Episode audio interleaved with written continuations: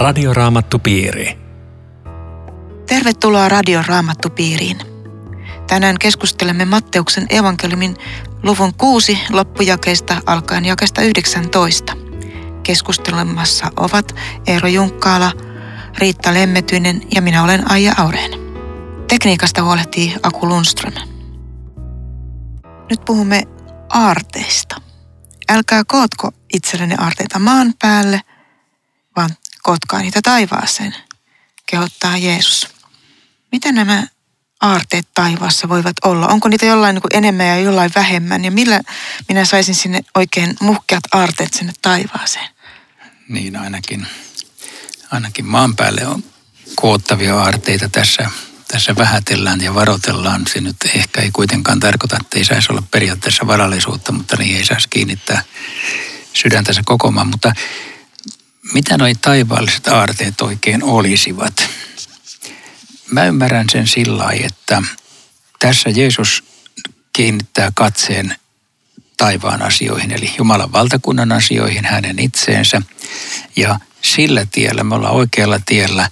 Ja sitten siellä taivaassa, en mä tiedä annetaanko meille jotain erityisiä palkkioita siellä, koska silloin kun puhutaan tuonpuoleisuudesta, niin meidän sanat loppuu välittömästi. Mm. Niin. Eli siis mikä palkka siellä nyt. Täällä aikaisemminkin puhuttiin palkasta. No ainakin se on iankaikkinen elämä, mutta onko jotain muuta, niin mä jätän sen ihan Jumalan huoleksi. Jos jotain palkintoa jakelee, niin kiva, mutta, mutta en, mä, en mä siis odota mitään erityispalkkioa siellä puolella. Niin, ehkä se on sitten jotenkin tosiaan meidän ulottumattomissa, mitä se lainkaan on, se taivaallinen olotila, Jumalan valtakunnan olotila Joo, siellä. To, toi mua juuri tässä asiassa niin kuin helpottaa ajattelua, että siellä, siellä ei niin kuin palkittu korokkeelle mennä. Ekalla korokkeella on, jotka on täällä erityisen hurskaita ollut ja sitten muut saa siellä muita palkintosijoja. En mä usko, että se sellaista on. Niin, koska keskipisteessähän siellä on niin kuin se, että kaikki ylistää Jumalaa eikä ihmisiä siellä ylistellä. Mutta täällä ajallisessa maailmassa on pikkasen vaikeaa ruveta miettimään sitä, että mitä nyt kerran siellä näkymättömässä, mulle näkymättömässä maailmassa olisi muka aarteita, että kyllähän mä kovasti tota, taivun näihin, näihin tota, näkyviin aarteisiin ja niiden keräämiseen ja ja tota, tästä Jeesus kyllä varoittaa ennen kuin siirrytään sinne taivaaseen, että tota, mit, mitä nämä voisi olla tänä päivänä.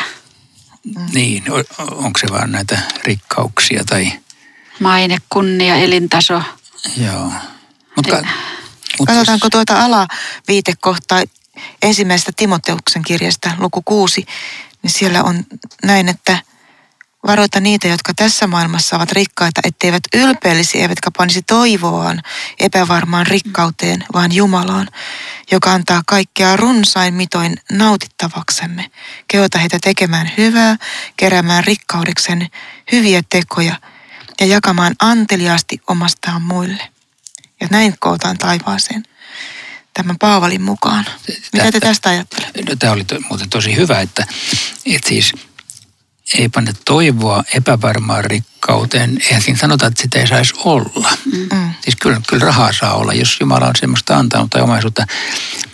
Sitä paitsi hän antaa kaikkea runsain määrin nautittavaksi. Musta mm. tämäkin on valoista. Niin jo. Joo, hän antaa, siis ne, ne on Jumalan lahjoja. Mutta sitten sit varoitellaan, että, että ei kiinnitä sydäntä siihen. Ja sitten, että jos on paljon annettu, niin sitten myöskin jakaa sitä. Mm.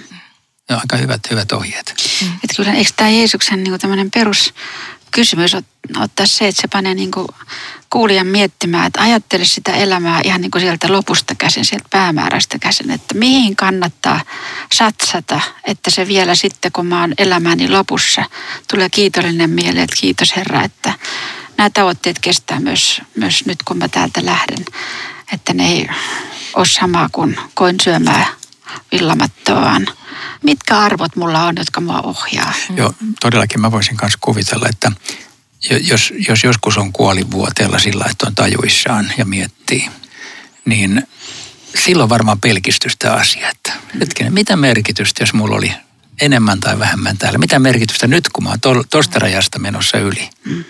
Niin, niin nyt merkitys on vain, vain sillä, että miten Jumalan kanssa asiat on järjestetty. Niin ja tuo pelkistymisen mä oon ainakin nähnyt silloin, kun on ollut mahdollisuus käydä esimerkiksi Eritreassa siellä maaseudulla, missä on ultraköyhyyttä niin kuin meidän mittapuun mukaan. Ja siellä katsonut sitä tyytyväisyyttä, iloisuutta ja sitä kohtaamisen tapaa, läsnäoloa siinä tilanteessa, niin se on ollut tosi koskettavaa. Mutta tämä jotenkin niin kuin haastaa meitä katsomaan siis tätä arjen oravan pyörää aina aika ajoin sieltä lopusta käsin, mm. että, että tulisi oikea näkökulma kaikkeen. Et mikä on se aarre ja tässä on sitten, sitten myöskin tota, sanotaan näin, että missä on aarteesi, siellä on sydämesi.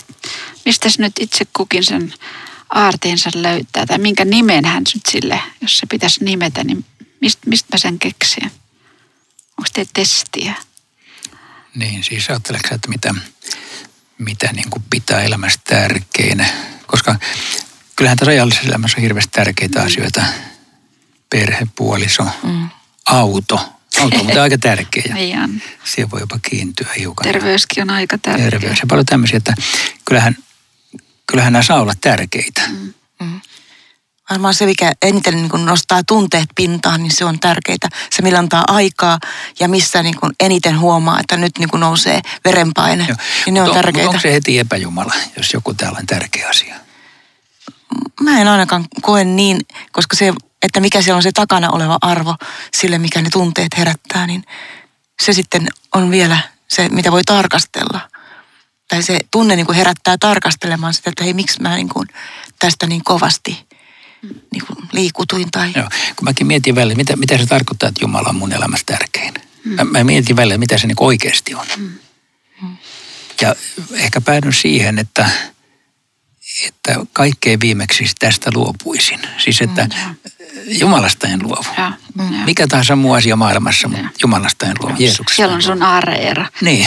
Tätä se on. Ja Paavalihan sanoo tämän niin jykevästi, että elämä on minulle Kristus ja kuolema on voitto. Että se on se, Jeesus on se aarteiden aarre. Ja muut tulee sitten sen jälkeen. Nekin on tärkeitä, ne on mulle arvokkaita, mutta järjestys pysyköön aina tämmöisenä. Tuli tuosta aarteisten keräämisestä taivaaseen mieleen, että sä Riitta olet joskus kertonut, että te keräilitte siellä luostarissa vähän aarteita niin kuin tämmöisiä taivaan aarteita jotenkin Joo, siis se opetus meni ihan oikeasti näin. Tämä Timoteuksen kohta ymmärrettiin. Ja saatiin meistä kyllä paljon irti, että tiskivuodet oli muutenkin kerran viikossa, mutta jos sä tiskasit kaksi-kolme kertaa viikossa, niin sulla oli siellä pankissa Siis niin kuin taivaaseen Taivaaseen kerättiin hyvä, hyvät työt ja, ja jälkiruuan uhraaminen ja vapaa tunnen jätit ja menitkin töihin silloin ja kastelit, läksit aamulla aikaisin kastelemaan, vaikka oli niin vastenmielistä tota, kaikkia viljelyksiä. Ja tällä jatkuvasti usutettiin niin kuin tekemään lisää. Että, että sä voit kerätä aarteita ja kerran se maksetaan sulle takaisin. Siis Aivan. Siis no sait sä hyvän, hyvän tota, tilin taivaaseen. Ja minä kun ihmettelin ja ihailin nuorena sitä, miten nämä sisaret kipittää niin Joo. ahkerasti ja aina hymyhuulilla. Mm. Joo, siis se, se on tota, tälle mun tilille, niin se, sillä on tota, tapahtunut tämmöinen pörssiromahdus, että siellä ei ole mitään. Nyt on vain Jeesus aarteet ja, ja mitä armo on elämässä tehnyt, niin siinä on mun aarteet. Mutta ei, sittenhän, sittenhän on taas semmoista jännää, jännää tekstiä täältä. Silmä on ruumiin lamppu, jos silmäsi on terve, koko ruumiisi on valaistu. Mitähän silmälääkäri sanoisi tähän? Niin mäkin rupesin miettimään, että onkohan tässä kaihista kyse. Joo, Mitäs? Se on, se on aika. Mä, mäkin tätä olen joskus miettinyt, enkä oikein, oikein tiedä, mitä se tarkoittaa, paitsi että, että tietenkin katseen kautta tulee paljon vaikutuksia. Mä voin, voin päättää, mitä mä katson ja mitä mä en katso. Mm. Et samalla kun to, varoitetaan paljon sanoista, vääristä sanoista, niin myöskin niin katse on toinen tämmöinen kanava, jota kautta hyvä ja paha voi tulla. Niin se tulee sisäänpäin, mutta sitten myöskin niin kuin toiseen suuntaan, että katsoa voi lempeästi ja hyväksyvästi, niin kuin sanotaan, että Jeesus katsoisi meitä. Ah, Jossain laulussa sanotaan, että, että, mutta miten se sitten liittyy kahteen Herraan ja katsotaanko me sitä niin kuin eteenpäin tähän mammona juttuun vai? Joo, siis mä ajattelin mm. tuosta, kun Eero ruvesi juttelemaan, niin voisiko se olla vähän tätä samaa, mitä tässä edelläkin on ollut, että jos sulla on se Jeesus aarre, se on se sulle tärkein. Siitä, siitä se katsekin vähän saa osansa, että se, mitä, mitä sä sitten näet, sä näet eri asioita. Että jos maallisessa on sun sydän ja siellä on se aarreet, niin, niin sun katse on taas toisenlainen kuin tämä, tämä Kristuksen antama katse. Että, että voisiko se olla, että viallinen silmä on just tämmöinen, joka ilman Jumalaa katselee elämää ja ajallista ja, ja, ja, ja uskon silmät, niin kuin Paavali puhuu, katselee eri lailla ja siinä on terve silmä. Voisiko näillä olla yhteyttä? Joo. Ja näkeekö se sitten, selitys. näkeekö se silmä silloin niin kuin pimeyttä vai näkeekö, että onko se niin kuin pimeä ja näkee pimeyttä pelkästään ympärillä vai näkeekö se niin kuin pelkästään valoa vai onko siinä valot ja varjot niin kuin tasapainossa sillä tavalla, että, että eli, näkee molempia. Eli, eli miten sä tulkitset maailmaa tavallaan. Niin. niin kuin, joo, tämähän on aika syvällinen ajatus, että, että sä voit katsoa sitä erilaisin silmin. Mm riippuen siitä, että mm. katsokseni kuuskosta käsin. Mm, ah, Tämä niin. on loistava. Mä olin ajatellut tätä myöskin ihan hirvittävän konkreettisesti, että mihin sä katsot. Katsot se raamattu, avaat se raamattu. Ja sekin on hyvä. Aivan. Joo. Mm, niin. Ja, se on oikein hyvä. Joo. Niin ja sitten äh, viittaa Taija tuohon tuohon kahteen herraan täällä jakeessa 24. Luepa. Luotko sen? Kukaan ei voi palvella kahta herraa. Jos hän toista rakastaa, hän vihaa toista. Jos hän toista pitää arvossa, hän halveksii toista. Te ette voi palvella sekä Jumalaa että mammonaa. Se on aika kova. Mm, tai ehdoton. Niin on. Mm. Että tämä mammona, niin ei se varmaan tässä tarkoita pelkästään mitään rahaa ja omaisuutta, vaan mä, mä ajattelin, että se voisi olla niin kuin maailma, maailmaa, niin sanotusti maailmaa. Siis, että sä et voi yhtä aikaa olla uskossa ja ei uskossa. Mm. Tai jotain tämmöistä. Mm. Ihan varmasti. Lutherhan on todennut tästä kahdesta herrasta tämmöisen ajatuksen, että ihminen on kuin ratsu. Ja sillä ratsulla ratsastaa joko elävä Jumala tai hänen vastustajansa. Kolmatta vaihtoehtoa ei ole. Et voi olla, että tässä halutaan myöskin tämä tuoda julki, että mieti. Että valitse puolesi. Niin, valitse mm. puolesi. Niin, että mitä pidät arvossa. Niin. Se niin kuin näkyy just siinä meidän valinnoissa ja ajankäytössä.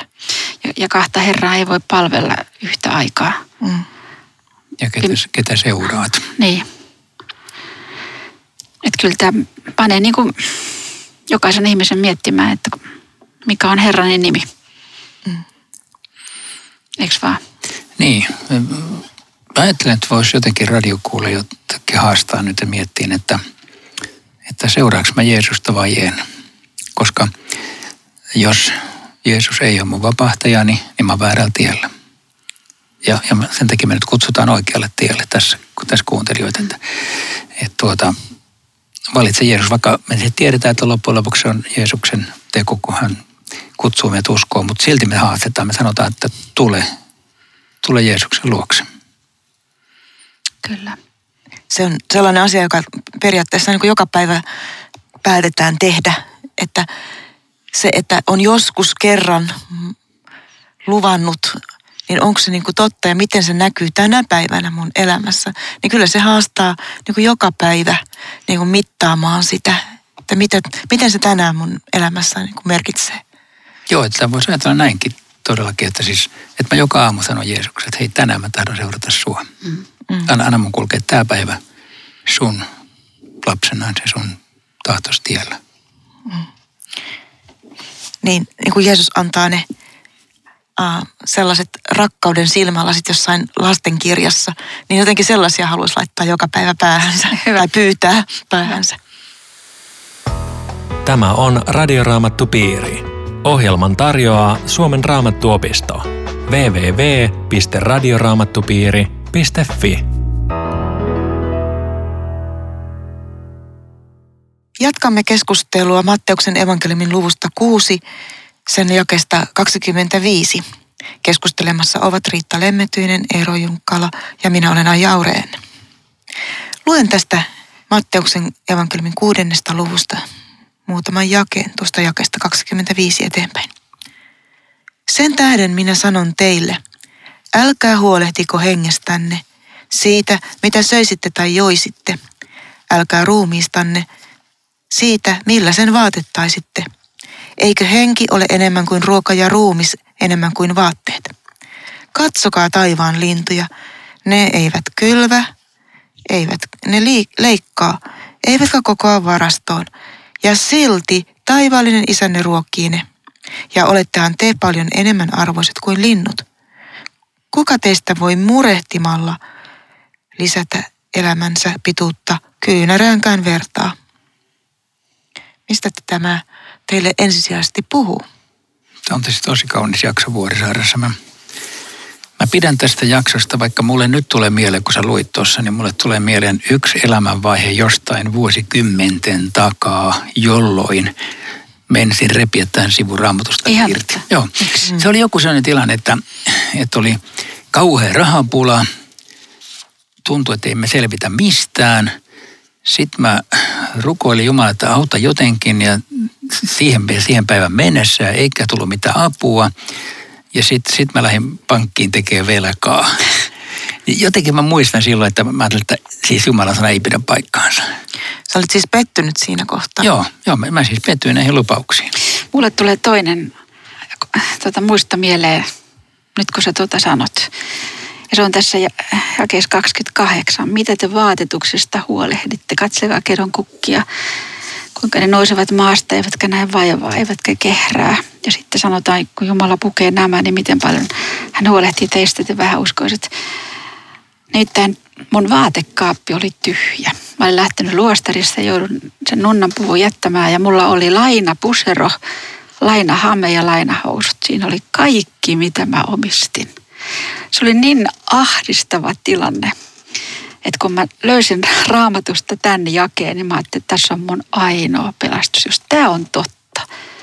Ja kai mä jotenkin tuun toimeen, vaikka mä en tiedä tällä hetkellä miten, koska mulla ei ollut pankkitiliä eikä tietoa tulevaisuudesta, mä olin nollan päällä. Eli mä vakuutan, että tämä on totta, vaikka Eli sulla on nyt enempi vaatteita.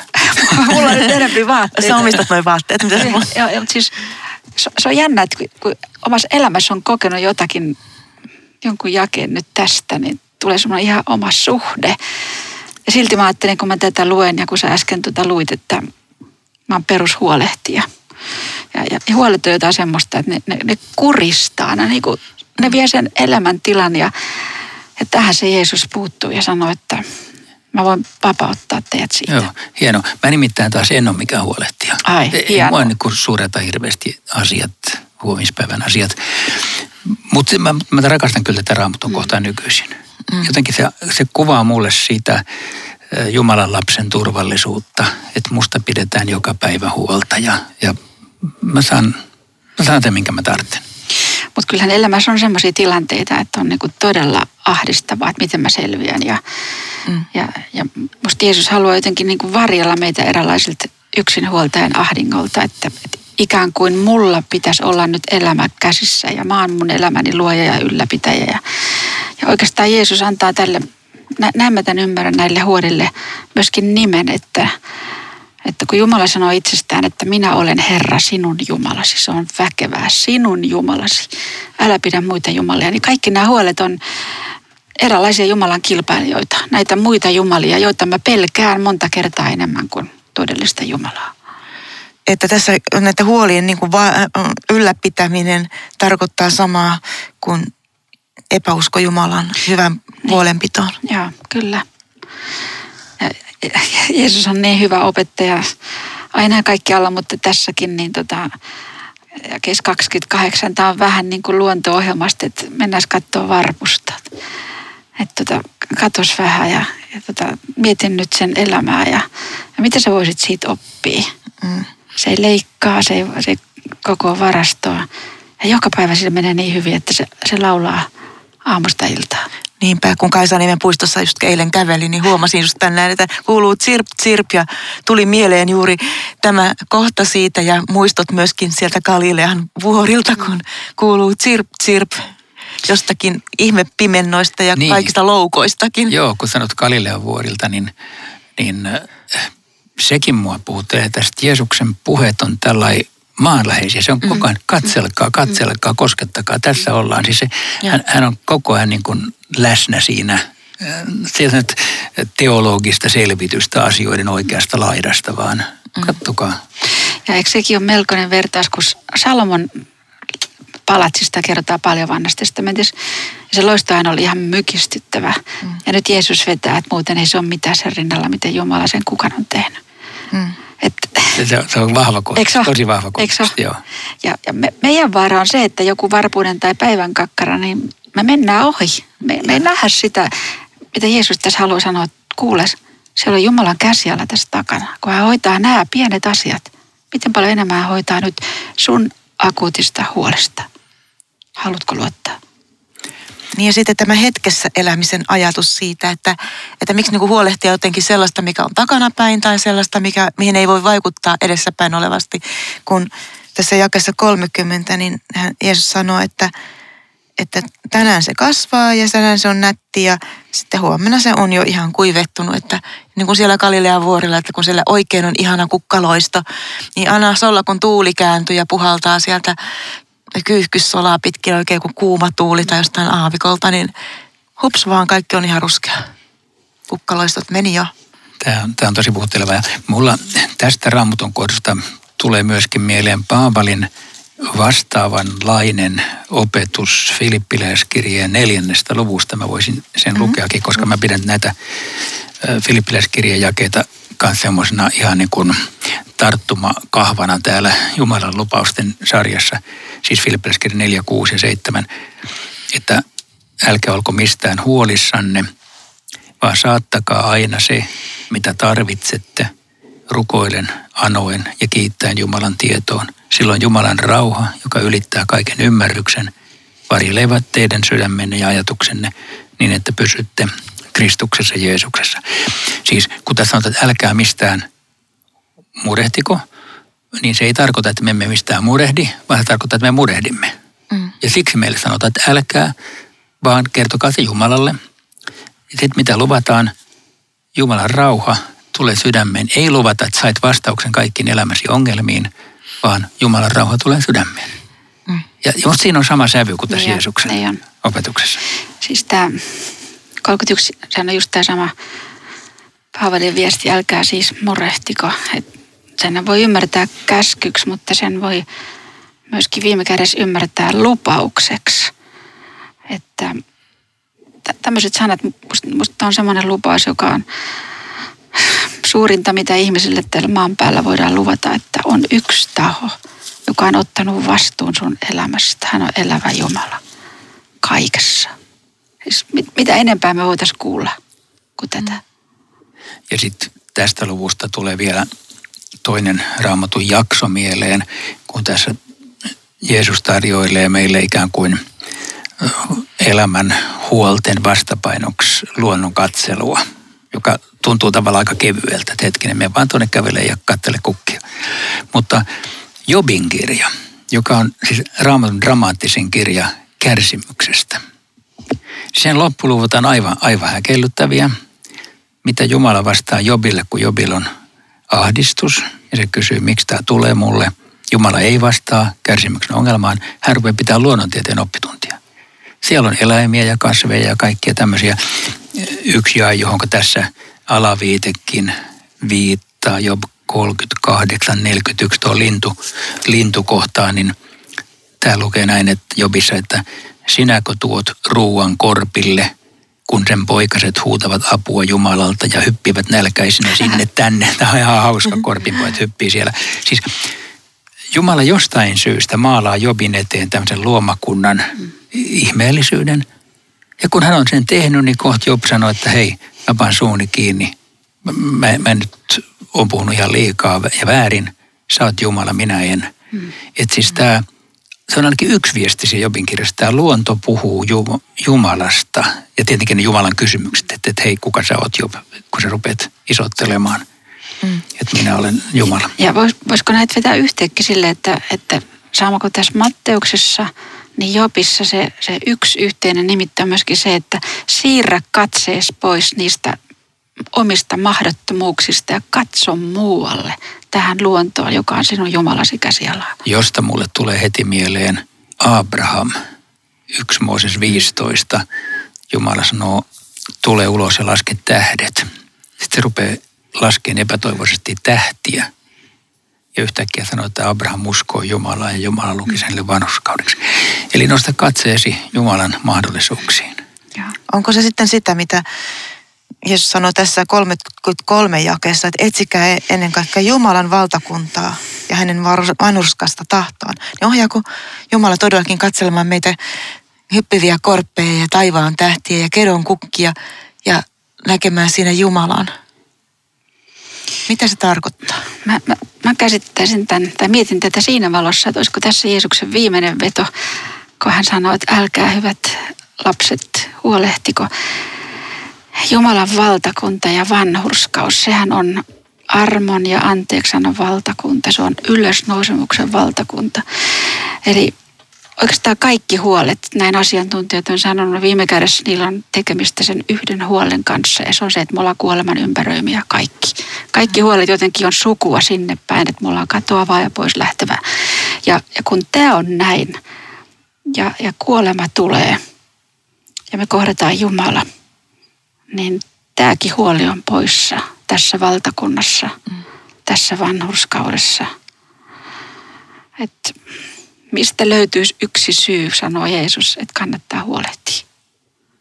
Joo, ja hän yhdistää teki mestarillisella tavalla tässä, että hän on tässä luomakunnassa, että kaikki puhuu Jumalasta, mutta sitten se Jumalan valtakunta ja hänen vanhuskautensa on vielä, vielä ikään kuin toinen aspekti, että mitä Jumala on tehnyt toisaalta siis luomakunnassa, mutta mitä on sen sun puolestasi ja, mm. ja Jeesuksessa lahjoittaa koko tämän tämän valtakunnan ja, ja pelastuksen. Että tässä kai pitäisi lukea, että valtakunta hänen vanhuskauttaan ja sitä, sehän se meidän toivomme, että hän vanhuskauttaa meidät, vaikka tämä on nyt vaikea sana, tämä vanhurskas, mutta se on, hän lahjoittaa meille pelastuksen ilman meidän omaa ansiotamme. Eli tämä äh, lahjoitus ja sen arvo, niin laittaa meidän elämämme asioita tärkeysjärjestykseen ja silloin huolet niin kuin ikään kuin kutistuvat. Radioraamattupiiri. Rukoillaanko vielä tässä lopuksi? Kiitos rakas Jeesus tästä sinun sanastasi ja siitä, että sinä osoitat meidän huolemme pienuuden verrattuna siihen, mitä kaikkea sinä lupaat meille Jumalan valtakunnasta. Kiitos tästä puheesta ja näistä hienoista vertauksista. Anna meille tänäänkin tulla sinun luoksesi ja luottaa sinuun. Siunaa meidän elämäämme ja tätä päivää. Aamen.